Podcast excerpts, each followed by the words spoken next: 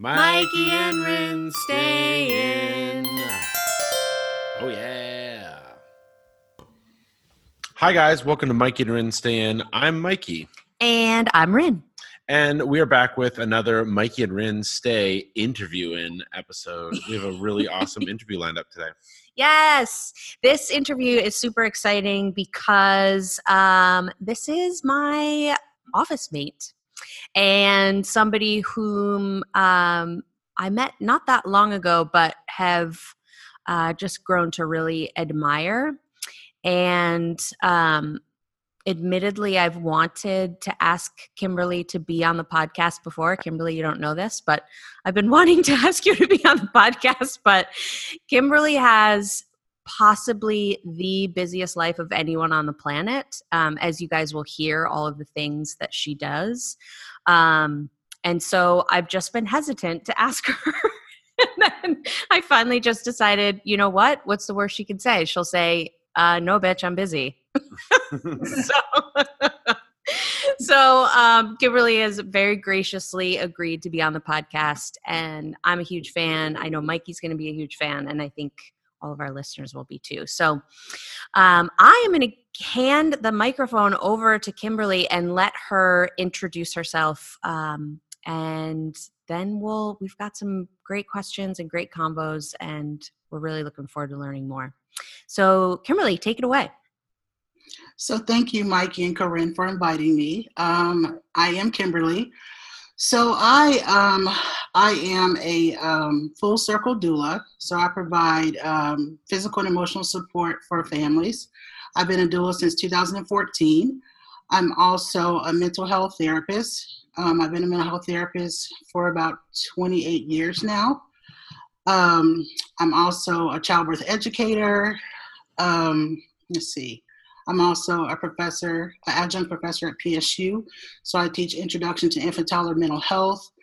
Um, I'm just, a lot of my background is really in early childhood and um, mental health therapy. Mm. Um, I have lived here in Portland. Well, I've actually been in Oregon for 10 years now.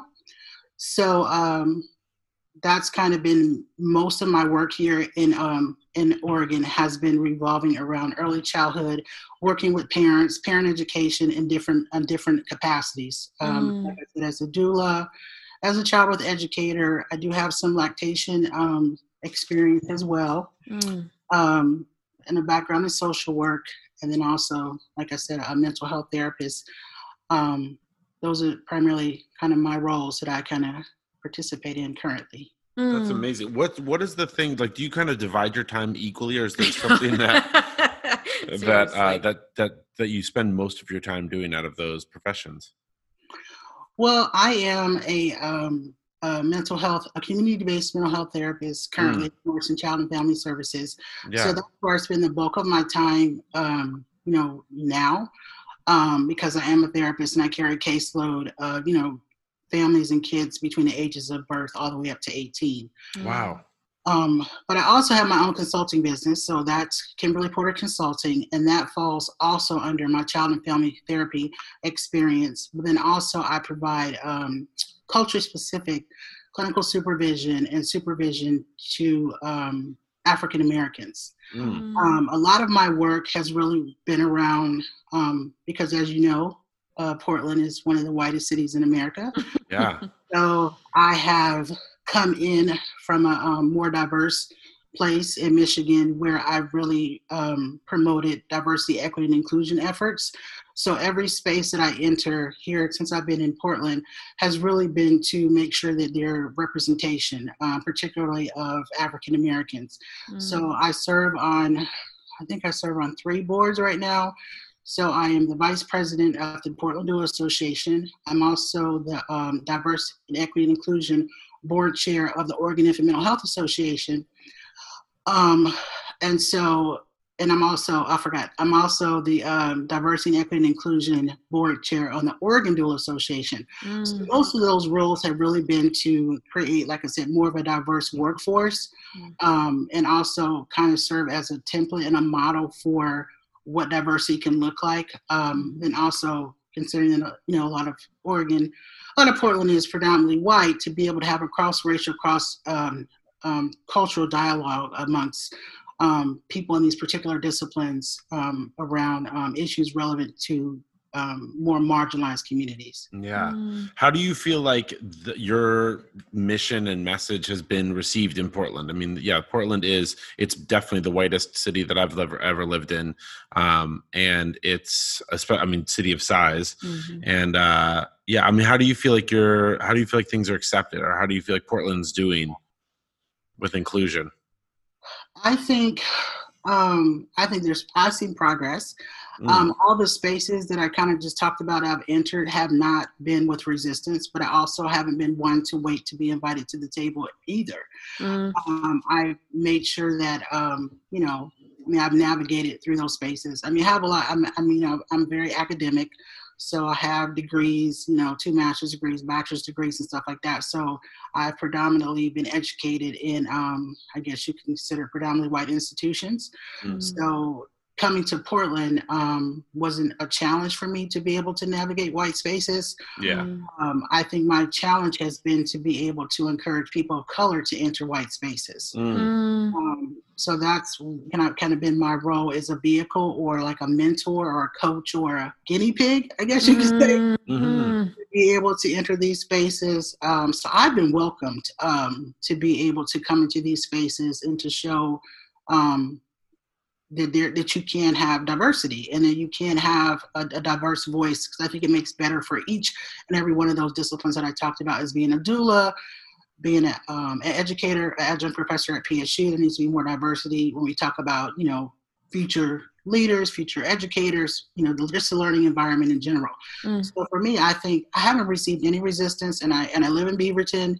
I've lived in Beaverton for 10 years. Um, I mean, you know, there's some everyday challenges and things like that. But for me, I feel like I have been, um, I guess, maybe sheltered from any of that stuff. But I've also been very honest and vocal about the need for diversity. So it hasn't been like where I've been quiet about mm. the issue. I've been very vocal mm. about the need for diversity. So I feel like I've been um, received well and I, I feel, feel, feel pretty good. Yeah.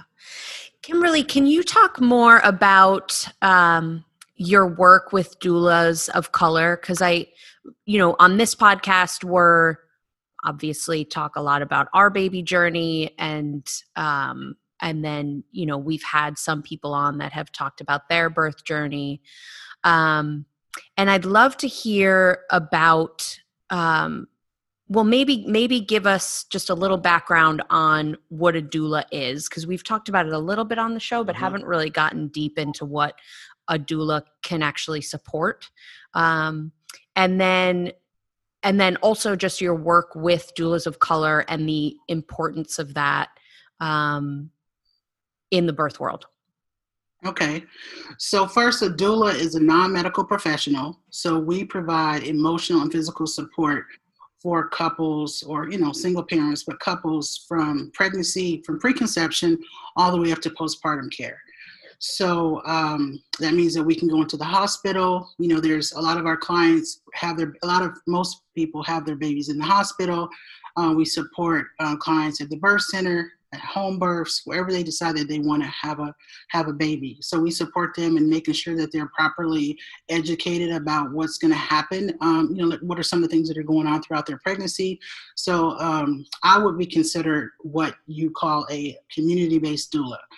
Mm. Um, which is a full circle doula. So I am a labor doula and also a postpartum doula. So I support mm. families throughout their entire pregnancy. Actually, I'm the doula that um, a lot of families call when they get the pay stick when they know that they're pregnant. cool. I work, with families very early on. Um, um, I think historically, particularly here in Portland, and most doulas that are um, not of color, most white doulas, they are they they meet with families at 37 weeks, so they mm. have right. a relationship with those families. And um, but for me, and the reason why, I mean, because I am a full circle doula, the reason why I was trained like that is because, like I said, I became a doula in 2014. I received three different training um, kind of training programs. So I initially was trained by South African doulas. So there was two doulas that came from South Africa, and we were trained culturally, realist, realistically, um, rituals, Um, we were given a name. Um, so it's very wow, um, you know, very embedded in our African culture. Yeah. So that's how I was initially trained as a doula, and then I was trained um, at the International Center for Traditional Childbearing, which is here in Portland, Oregon, which Mm. um, is culture specific. So I was able to to learn how to be a full circle doula Mm. um, in that way. Like I said, a labor doula and postpartum doula. And then I also received my training at Birthingway College of Midwifery as a postpartum doula. So the reason why I decided to be a doula, because I had never, honestly, I had never heard of what a doula was until I came to, to Oregon. Mm. Um, I mean, I have, have, you know, two kids, 24 year old son and a 15 year old daughter, had a really good birth experience, went through Lamaze classes, didn't have any complications whatsoever. Both of my kids were vaginal births, um, none of no complications whatsoever. Mm. And when I came to Oregon, um, I would say probably seven years in, no, yeah, probably about six years in, I came across more information about the birth experience for African American women. Mm. Looked at the health disparities, the pregnancy and birth outcome disparities in the Black community. Um, Mm. African American African American women are three to four times higher um, to have a complicated pregnancy than white Mm. women, Mm. and now because of COVID nineteen, they're four to five times higher. Um, Wow. they're exposed to more uh, complications throughout their pregnancy, like high blood pressure, diabetes, preeclampsia, racism, which is a Mm. stressor, um, which Mhm. increases their cortisol level, which is a stressor. Um, so that was one of the reasons why I decided to be a doula. Um, at that time, I was working at the Black Parent Initiative. I was the director there, uh, running their programs, and I decided that I wanted to become a doula. I created a doula program uh, while I was there, um, and so that's kind of how I came into the work. Um, and so, like I said, a full circle doula is able to be able to work with African, well, not just African American, but in this particular case for me, I had a mission in, in to, to do to res, to reduce some of these disparities. Mm. Um, so I work with, like I said early on, to be able to um, support families um, throughout their pregnancy, to provide childbirth education as to, you know, if you do have high blood pressure, if you do have diabetes, if you're, you know, dealing with poverty, or if you're dealing with all these other environmental stressors, we know that's going to compromise your pregnancy. Mm. Um, so a lot of these women were single parents, had other children, you know, maybe undereducated, underemployed, a lot of various issues. Um, but I want to say this is that even though it appears as though the disparities in African American community is just related to race, it is not. It is all women, all African American women, no matter if they live out here in Beaverton and have a bachelor's degree or PhD, they have the same um, outcomes as somebody that doesn't have that Mm. because of all the other stressors that come along with it. So that was kind of my reason for becoming a doula, um, and to also, like I said before, to diversify the profession. So that's why I created the Sacred Roots Doula program. It provided labor, postpartum services. So we work, like I said, go to the house, go to the prenatal visits, support families, make sure they understand, you know, what type of medication they should, should take and how to take care of themselves. We would be there for the entire um, labor and delivery. And then we also support the families postpartum um, to make sure to encourage breastfeeding because we know that's a great thing for babies in terms Mhm. of their neurological development. Um, and then also support the moms because that first year is critical for African American babies as well um, because of the infant mortality rate. So we would really celebrate. I mean, everyone celebrates their child's first birthday, but in the African American community, because of the disparities, it's, it's it's a big celebration to be able to still have your child after a year. Yeah, Mm. oh, that's amazing. Do you have a do you have a sense of how many um, doulas are doing what you're doing around the country? I mean, how many doulas that there are that are working with communities of color or Black families? I think it's building. I don't know the exact numbers. Yeah, We're, we're all over. There's a National Black Doula Association. awesome. um, that just kind of started a couple years ago. Um, so yeah, that whole community-based doula model where you're working with families early on and you're addressing um, all the stressors and all Yeah. the complications and also supporting families um, throughout is, is is is a big um, it's a thing. I mean, it's, Yeah. it's tricky, Mm. you know, but Oregon, um, I would say, has taken the lead in terms of really professionalizing the doula the doula uh, work here in um, Portland. But I, Mm. like I said, it's been predominantly a white profession, Mm. um, and so I, I, because of the disparities, I felt like there needed to be, you know, more diversity and have that cultural match between the doula and the family. So I've seen a lot of success here in Portland. Um, I've been able to uh, secure funding to be able to train more doulas. And that, that's a, that's the thing I forgot. I, knew I forgot something. your your resume is extensive. I, I don't know. know. how you have to like write it on my arm or something. Seriously. Yeah, that was. I was like, there's something. That, so basically, I've received contracts from um, some insurance companies here in Oregon where um, they've given us funding to be able to assist in that effort and that initiative to diversify the profession. So I currently um, teach uh, doula business, uh, a business class for doulas of color. So there's a target group of Native Americans, Indigenous, Latina, Latinx, and African and African Americans. So I teach. I've been doing this since have two cohorts. Have finished the first one, um, working on the second one, and so this is an opportunity for doulas of color to learn skills so they can start their own doula business. And they also, you know, be available for families that want to have a cultural match between them and their families. Uh, wow. So basically, with your career, you could literally work with uh, a, a human from like basically when they're conceived all the way through like yes. like you're like yeah i'm gonna work with your mom i'm gonna work with you as a baby then i'm gonna work with you uh, in a mental health setting and yeah. like so you can just see someone all the way through their formative years yeah, yeah. pretty much i love that gone to great lengths to diversify my i guess you could say my work resume and so yes i have experience in working with people all the way to the time they come into the world so they kind of ease on out of the world honestly mm. so yeah i prefer that early childhood birth to six. Yeah. Um, I think that's a great time. I love kids when they're five. Like that's my favorite. I wish my daughter would have stayed Oof. five forever. Yeah, we we have a uh, our neighbor is is she five? She's four. Yeah, she's yeah. four. Yeah, I know uh, that. I think that's the time when like I look at because kiddos are getting like their sense of humor and they're still like super weird and like imaginative and yeah. I don't know. I love it. Yeah, yeah, yeah.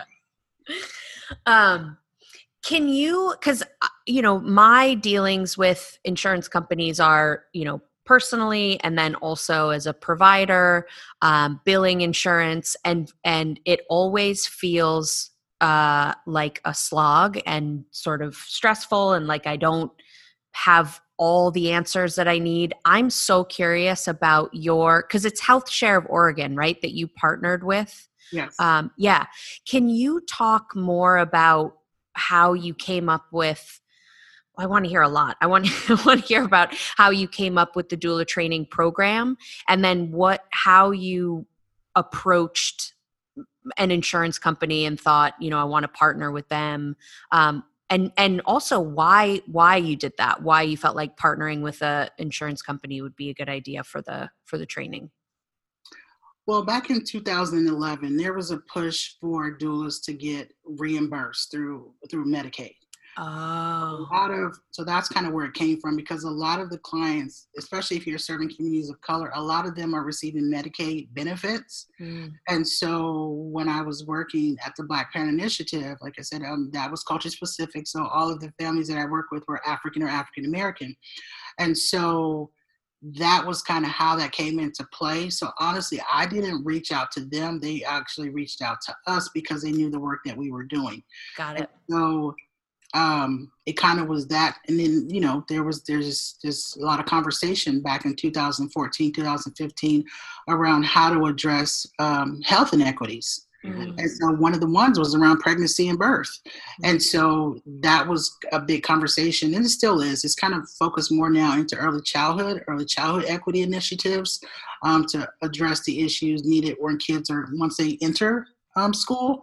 So there's a lot of kindergarten readiness efforts and things like that. But this effort was really to address a public health issue, which to me is black babies not making it and, and maternal mm. mortality rates.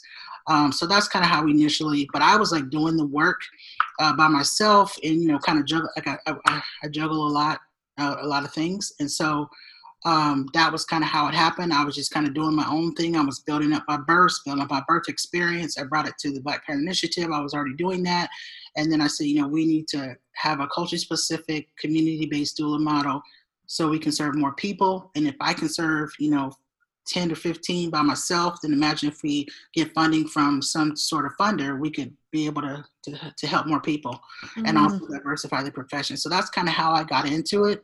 And so when I left um, the Black Parent Initiative in September, that's when I was approached by HealthShare. And like, we've really been watching your work and we've seen that you have a lot of good outcomes and statistics. And so we want to be able to invest. It was kind of an investment in doulas. Mm-hmm. And so because I'm on the Oregon Doula Association, because I'm on the Portland Doula Association, because I, you know, was a director at BPI, it was kind of um, kind of an obvious choice of who would take this lead. Right. I think, um, and so big, you know, they were looking at the disparities too, because like I said, the African American community had the disparities. And so Native Americans are not too far lagging behind us. Mm. Um, and I think because um, Portland is heavily populated with Latinas, that was the next target group as well. So mm. that's kind of why we decided to have that. Um, I, like I said, I have been in the doula world since 2014. There's a lot of doulas that are, I mean, Portland is saturated with doulas. Mm. um, it, it's heavily saturated with doulas. I mean, this is a great place to birth a child. I mean, I think we got a B on the report card of one of the best places to have a baby, and Portland was like a B. But if you look at communities of color, that's not always the case. Mm-hmm. And so, um, so yeah, so I, I mean, I'm always around a lot of doulas, and I and I felt like that, um, you know, that was the next piece that was needed is to be able to teach doulas business skills so they could have their own business because a lot, right. I mean, you know, that just, I mean, that's pretty much what it is anyway. And, and so that's kind of how it started. And so um, they wanted to invest in that. And so that's exactly what they did. And they, you know, told me to kind of mobilize doulas of color that I knew, had them apply, um, went through interviews, and then, you know, we have, um, we're supposed to have 20 finished in this doula business class. So I'm right now I'm working with 16 of those um, in the class that we have now. Um, God, that's so amazing. Yeah, that's outstanding. Are, are they all local? Uh huh. Every yeah, oh, wow. to be within the Tri County area because oh great health share. Okay. Mm. Oh right, right, right. And then, so how do families find you? It, it, like, how have you? Because you're such a powerhouse. I mean, you've gotten the word out, but but how do how do families know that they need a doula or know that they might want a doula? Well, um, the Black Parent Initiative still has their Sacred Roots Doula program, so that's still operating. So they can, um, they're open to getting referrals. So, I mean, pretty much everyone in the state of Oregon knows about the Black Parent Initiative and the Sacred Roots Doula program. Um, they know, I mean, they can always, you know, go to the Oregon Doula Association. They can go to doula um, I think it's doula doula match or something like that. So yeah, that's kind of how they can find. Like I said, most of my work, like I have done direct doula. I've done a lot of done a lot of births, but right now my I think my role has been more or less to provide other opportunities for other doulas mm. um, and provide kind of a platform for dialogue and discussion for diversity, mm. um, more of a leadership position. Um, so I haven't had a birth in over a year. Honestly. Okay. Hmm. Yeah. How how common uh, like are doulas in in the black community as far as like being utilized? Is it something that's pretty accepted? I mean, I know that like there's tons of doulas that I have come across in Portland, but no no black doulas. How how is it like to, in the black community? Are people like, oh yeah, doula, I know what that is. I'm totally into that. Absolutely. Great. And I because we're in Portland. Right. I think because we're in Portland and people know what you'll like they're promote there's a lot of Multnomah County has a lot of efforts where they're promoting lactation, they're promoting right. Mm. they're promoting all that stuff. So it's not as uncommon to know. Most people do know. I think cool. what it is um, um, I think the challenge is is to get folks to utilize doulas postpartum. Mm. I, think, I think getting a doula early on in their pregnancy making sure somebody's there to support them through their pre- prenatal care and then actually be there for the labor. But I think the biggest struggle that I've seen over the years has been uh, getting the African American community to understand the need for for uh, postpartum care. Mm. Um, and I think because we have been socialized to believe that, as particularly as if we're talking about women, that we, if we ask uh, for a doula, we're we're demonstrating some sort of weakness. Mm-hmm. Mm. And so there's this kind of strong superwoman syndrome that mm-hmm. I've seen with African American women. And so you know, so it's been a lot of education and coaching and understanding. That's when you really do need us. That's when you need us to come in to help support you, especially if you're a single mom, you have other kids, and maybe if you had a cesarean and you live on the third floor and you have to get groceries. Like those when you need. That's when like a post. That's what a postpartum doula can do. A lot of postpartum doulas they prepare meals. Um, they can help you some sibling stuff. You know, they can do a lot of a variety of different things. Um, Mm.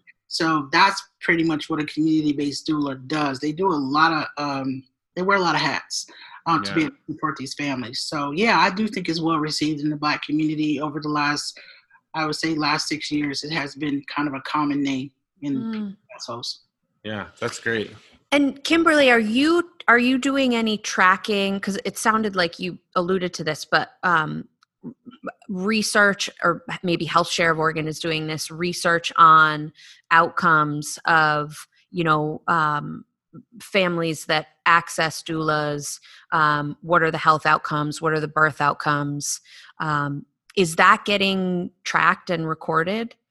Uh, That's one of the things, and they're still tracking that at the Black Parent Initiative under the Sacred Roots Doula program. And so, yeah, they're tracking, um, you know, access to doulas, um, you know, how many do, how many, you know, how has having a doula impacted their um, reducing cesarean rates, all that, all they've documented all that. amazing. Yeah, amazing. Absolutely. They're they're documenting that, and like right now, for what I'm documenting, considering that I have a you know an individual contract with HealthShare, is documenting kind of what are some of the challenges, some of the barriers um, for doulas of color to even become a doula. Hmm. Um, that's you know not one of those issues were addressed because they paid for most of their tuition to attend the class. Um, so we're looking at what are some of the barriers to uh, diversify the workforce. That's what we're looking at now um, and so that there's you know opportunities well right now you know because of covid we're not none of the doulas are in the hospital uh, but they're providing virtual support so i mean there's a lot of research out there that shows the benefits not just specifically to communities of color but the benefits of a doula i mean the benefit that a doula helps families it reduces the likelihood that you're probably going to have a cesarean you're going to have a satisfactory birth you're probably going to most likely breastfeed if you can i mean it just it just like I said, it provides emotional support. And that, at what other time right. this time need emotional support when you're in labor? Mm, Right, right. right, right, right. I mean, this is like when we moved to. I, I I generally knew what a doula was before we moved um, to Portland, but like we landed here, of course, and there was like a doula. I felt like on every block in our neighborhood, Right, right, right. and and I heard more about it, and I was like, oh my god! First of all, it's like a blend of like an angel and like a like it's like A family a member. fam- uh, yeah, but like the like the awesome like I don't know aunt who like you know helps out with everything and just like sorts Yeah. out the family. I mean, it's an amazing thing that like we've definitely talked about it when when we um when like when Corinne gets pregnant, like Yeah. we'd love to have someone just there to support. yeah, it sounds Mhm. amazing. Yeah, Mhm. yeah. Yeah, I become, you know, honorary aunties to a lot of I still have a family right now in Tacoma, and I was their doula for both of their daughters, um, and they're four and three now. And so, yeah, I mean, you know, you just I become part of the family, honestly. Mm, Yeah. Mm. Sure. wow. That's great. Have you so and then um in your um in your practice working with kiddos as a um as a mental health counselor, is it are so are you are you working virtually with with kiddos right now? Yes, I Yeah. am. And how how is that? I mean, with all the I mean, with everything that's going on, I mean, our world is I mean, COVID plus you know everything that's happening with George Floyd and the protests, and I mean, just this. I, I there's this revolutionary energy around the, the you know around the world right now, and I feel like it's it. I would feel like for a kiddo, it would be so much to take in. So how how are things with with the kids that you're working with? Well, I mean, initially it was challenging for us as professionals to even Yeah. engage in that type of therapy because that's not ideal, um, especially when you're working with little kids. And I like to work, do a lot of play therapy, a lot of sand tray therapy, that kind of stuff with the little kids. Um, but I think now that we're like, what, a billion days in COVID, Something like that, give or take. it's gotten easier. Um, and so, you know, now to do virtual video sessions has become the norm. And so the kids have gotten used to it. So they're, they, you know, I just get creative. I'll Good. change my background, you know, I'll bring props, like I'll do different things. cool. I think challenging is with the teenagers. They don't Mm. really want to do it like that. And so um, they just think it's awkward to look at their face on a, on video. Mm. So, you know, because they're so self conscious as teenagers. So, Well, yeah. I'm I'm a 39 year old man, and every Zoom call that I'm on or FaceTime or whatever, I'm staring at myself like, God, is my beard that gray? yeah, it does make you super focus on everything. totally. um, well, Kimberly, I, I I can't tell you how appreciative I am um, of you to to take some time and talk to us. Um, I just think you're really incredible and such a fucking force of nature. Yeah. Um, and so I just re- I just really appreciate you um, helping to educate us and educate our listeners. Yeah. Um, yeah, And I just think, I mean, it's, it just seems like the work that you're doing is so amazing, and it's, it's been horrifying to learn about so many of the health disparities um, with the COVID, and then with with with birth, um, with birth rates in the in the black community, and it's just like I don't, you know, it was one of those facts that I feel like was hiding in plain sight exactly. um, Yeah. for a lot of people and a lot of white people for sure. Can you go through some of the groups that you that you talked about and like if there's a way to kind of learn more about them, support them if they need support, um, and just kind of talk a little bit about that? You mean like like support them? Like BP, oh, it's like Black Parent Initiative and some of the groups that you're working with. I mean, I would love to just for people to be able to anybody that's listening that might want to access these resources, but then also people like you know that just want to shout them out or or you know give them any support that they can. Okay. Yes. Um, there's a Black Parent Initiative. They offer um, culture specific um, parent education. They also offer doula services. Cool. Um, they're also in the schools. Um, I also um, work with the self enhancement SEI. So I'm also a supervisor over there. I provide um, uh, clinical supervision to their teams. Um, so I would definitely highly recommend that. They primarily work with teenagers, but they have a variety of community-based services. Um, let's see. I also work at Albina Early Head Start. So they offer um, not culture specific services, but uh, parent education services to really support kids in um, early Head Start, Head Start, and then also preparing them for kindergarten. Um, so those are the main three culture specific organizations that I've worked, you know, that I currently work in. Um, and so that I would definitely say if you want, if you're interested or you know someone that would like to receive culture specific um, parent education or any type of services, I would say seek those out. Fantastic. Great. That's amazing. Um, well, thank you, thank you, thank you. Uh, you are a gem, Kimberly. Thank you for having me. I appreciate this. Yeah, and we'll have to when when when it's hugging time. I'd love to meet you and, and hug you. um, before that, we should meet six feet apart in in your uh, the office that you share with my wife. Yeah, yeah, that would be good. I would love that. I like coming over there. yeah. All right. Well, have a fantastic rest of your evening. Um, yeah, we appreciate you. It was Okay. wonderful to have you on the show, and uh, thanks for being who you are. Mhm. Thank you. Talk to you soon. Okay. Bye. Bye bye. And of course, as happens sometimes, our conversation continued after we ended recording. So here is where we picked up. Our like you know she'd been going to the protests and she was like God I'm just amazed that there's so many people out being that the city is like 80 plus percent white and mm-hmm. I was like yeah you know the thing about Portland is it's super white but everybody that's here is like down for a protest down for several you know to speak out about social issues all the things but there is a little bit of an interesting moment that happens like you're saying where you're like trying to have a real conversation with people but people kind of just go like oh yeah yep cool yeah you're right Right. Um, right. and they'll defer to someone especially people of color and i think it's a wonderful thing but it also kind of stops the conversation a little bit Right. Right. Yeah. it's like we got to be able to hash this out like have a real conversation like oregon has a troubled past i mean oregon is like in the northwest in general is like a very historically racist place Yeah. and people aren't really willing to talk about that they're like oh i've got my black lives matter sign out in front of my house so like i've, I've done the work Right. Yeah. Right. And I think, right. I mean, I think it's called Portland nice and passive aggressive. yes. Yes. Um, Yeah. I've noticed like now because like it's a different it's a different conversation right now. And so I know in the different um, circles that I'm in, um, and I, t- I forgot about that. I forgot to say it.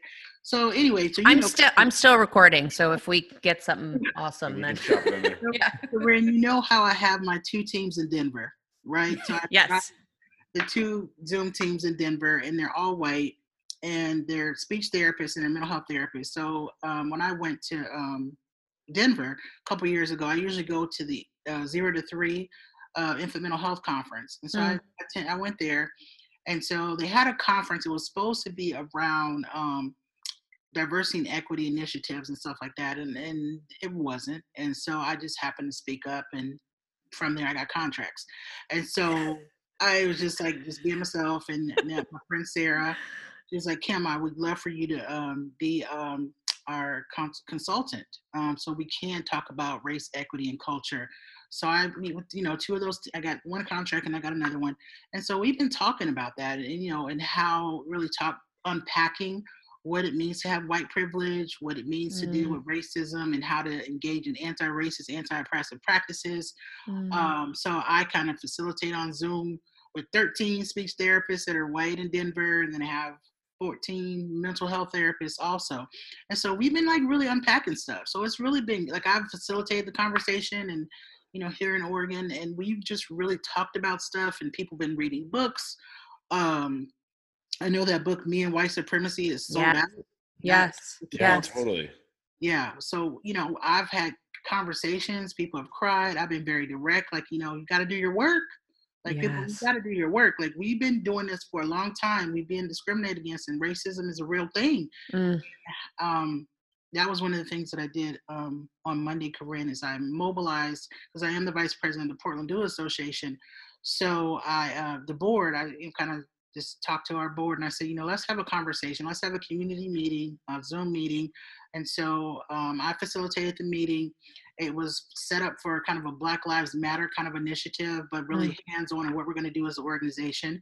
Mm. And so I was able to center Black voices mm. and not white center. So mm. we want to hear all the white guilt, all the crying, all that. We don't want to hear none of that. We want to you all the black doulas to talk about what their experience has been. You know, because a lot of us have children. I mean, I have a 24 year old son, and he's afraid to go out of the house. Yes. So you know, have to deal with that. And um, having to explain, you know, the George Floyd incident to my 15 year old daughter, and she's going to protest. And so, you know, mm-hmm. kind of uh, explaining to other doulas, particularly doulas of, of, that are white, that what we have, we're already dealing with difficult clients because of you know all the stuff I talked about with the disparities, but then we have our own families and we're also subject to the same things that our families are being subjected to. Right. So I just kind of couch it under, you know, racism is a public health issue, COVID 19 is a public health issue, but it disproportionately affects brown and black people on both mm. sides. Mm. And so let's kind of have a dialogue. So we're having so there's so I, I'm I'm inspired because I do feel like that Portland nice kind of passive aggressive stuff is being broken up, mm. and hmm. there's real people out here, white folks that are actually challenging their shit. Yes, yes. Shit. Yeah. And it's like, and I'm like not like protected, you know. And that's been hard for me because people have been attacking folks and be like, oh no, I'm like, no, let you know, and I'm like, no, let me rescue you. They're like, no, Kim, this is our stuff. We haven't been inclusive. We do have white privilege and we do demonstrate white fragility. And I'm like, okay, well, unpack your shit. Okay. Mm. okay. yes. you know, like, okay, I'm trying to help, but they're like, no.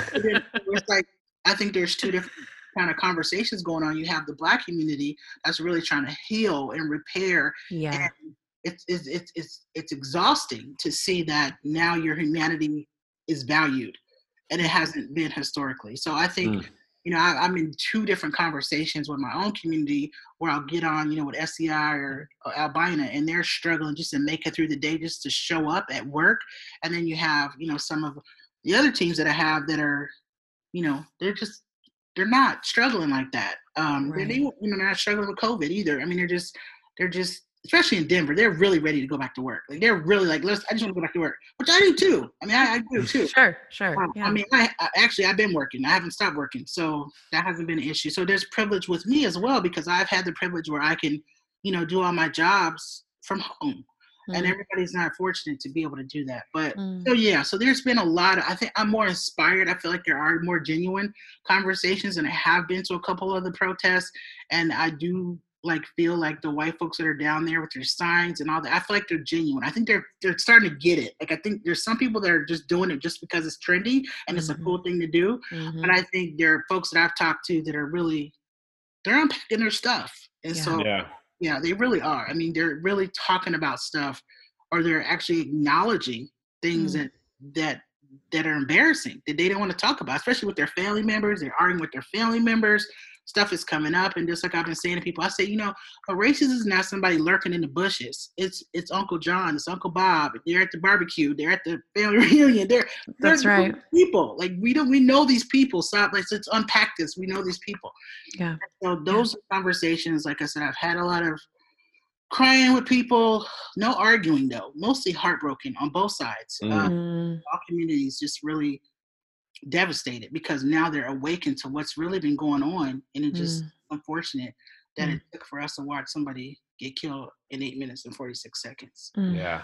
so yeah so that i mean for me i'm inspired like i said i've heart i mean i had a couple i took a couple days off because i just was numb because i watched the video Mm. so i was like i probably shouldn't watch it but I know. I, I I just watched it the other. I had been not watch decided not to watch it, and then I, I think well, I actually I watched Dave Chappelle's special that he just put Yeah. out recently, and I was like, you know what, I think I have to watch it, and so I did, and oof, boy, I mean, it's yeah that it's, it's just so long.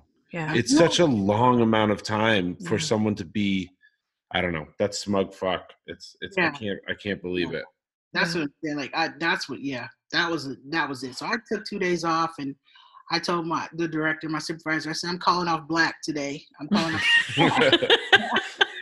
and actually and you know what's so funny about it is that they actually created a 40 hour like additional sick time. They didn't call it that, call it white black, because I'm the only black therapist in the whole place. But they they called it like, okay, so we already had additional sick time under COVID. You know, Mm. your kids, you know, because parents didn't have childcare, like if you're get if you're sick or something like that. But they actually said, you know, we know this is a difficult time, and just you know, sick time doesn't always have to mean medical. It could be mental health Mhm. Mm. because um, I feel like most African Americans are suffering from PTSD. Mm. Very traumatic to relive. I know I relive. That's why I didn't go to work because I, I kept on seeing that video in my head, Mm. Mm. and so I was playing itself out. Um, and so for me, I just had to check out, and I just said take off by black because I couldn't do it. But Mm. I came back, you know, and that's why I have all these new clients now because the organization that I work for, they the insurance company is putting pressure on them to the their patients that are African American want an African American therapist, and I happen to be the only one. Wow. So I've gotten three new referral, referrals last week alone.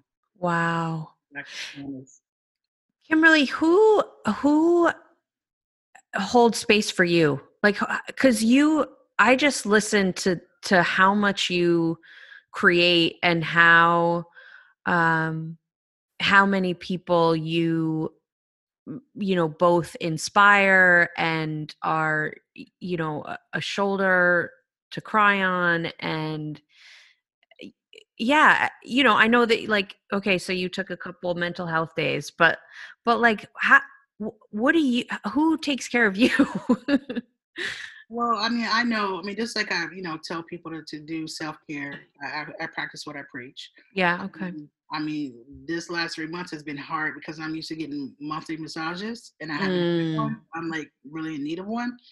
Um, but I have really good friends. I mean, I have a, like my friend. She's in Denver. I mean, when she's taking her walk around seven o'clock, you know, there's an hour difference between here in Denver. We talk.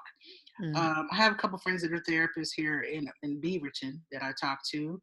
I drink a lot of chai tea. a lot of chai tea. I think if somebody squeezed my blood, it would be chai come out. Delicious. That's another business. yeah. it is. um, but yeah, I mean, I just, I don't know. I feel like for me to help other people helps me. If that sounds, it's Mm. kind of weird because I have to carry it.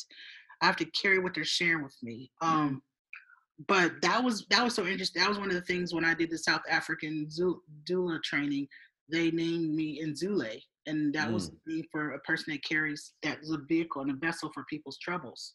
And so wow it really spoke to me. I mean, I was like, yeah, that's what I do. And it doesn't, I mean, like I said, I don't really need a lot of, I don't need a lot of sleep. I've just never been a person needing a lot of sleep. Um, but I do, like, there are times where I need to tap out and I'll go to the, you know, the coast or um, things like that. So, for, but I have good friends. And I also, a lot of my friends, like one of my really good friends, Raven, she um, is a herbalist. And so last week she brought over some tinctures. So she had a heartache and um, courage tincture that I took, Wow. also some COVID 19 support stuff. So I just have really good friends, and you know, I'm just I'm just blessed to be able to to to have a strong mom. You know, so I've got this where I've kind of come from. This kind of workaholic type, take care of yourself every now and then kind of a. That's how I've been raised. My daughter's the same way. Mm. She's the same way. Um, I don't know. If she's in her blood. Wow. where's Where's your son? My son is here. Oh, he is here. Good. Yeah, oh, that's cool. Here. Yeah. Yeah, it's that's that's one of the things that I feel like uh, the my, my, so I'm from Colorado. We moved here from Colorado. My my family's still in Colorado, and and Corinne's family's in New York, and um, I think that's been the hardest part of all this is like I just you know I do like I love my family. I talk to them a ton, but I you know not being able to be around them is my love language is touch. So yeah. I need some hugs. But, yeah. yeah, mine too. I, mine is physical touch and quality time. So you mm. can imagine. right. Taking his toll. I'm like, yeah, but yeah, I get it. My my mom is here. She moved here. She moved here before we moved here, so she moved here, mm. and my kids are here. Um, my fiance's in Nigeria. I'm trying to get him over here, um, but because of COVID, we've got a delay. So, oh, I had no idea. Your fiance's in Nigeria. He lives in Nigeria. He's from Nigeria. Uh, oh. We've been together for two years. We're supposed to get married on December the 31st of this year. Oh. Doesn't look like it's gonna happen. Um, so yeah, so that's been I've been dealing with that. Um, wow. But yeah. Wow. Yeah. Uh, this was so fun. Yeah, it's really fun. And um, yeah, uh, uh, you're oh, you're awesome. We want to have you over. It. You should come over and drink chai tea with us. yeah, someday. What an amazing conversation with Kimberly. We love her. We learned so much from her. Hope you guys did too. Make sure to check out the show notes this week. We've got links to uh, BPI, the Black Parent Initiative, SEI, which is Self Enhancement Incorporated, and then the Albina Early Head Start Program, uh, all of which Kimberly works with. Uh, they're all accepting donations. These are all groups that are working with black communities and with, with kiddos um, to make sure that they get all the best support that they can. If you live in Portland, great. If you don't live in Portland, find the communities and the groups in, in your community that are doing the good work. Talk to you guys soon. See you next week. Bye bye.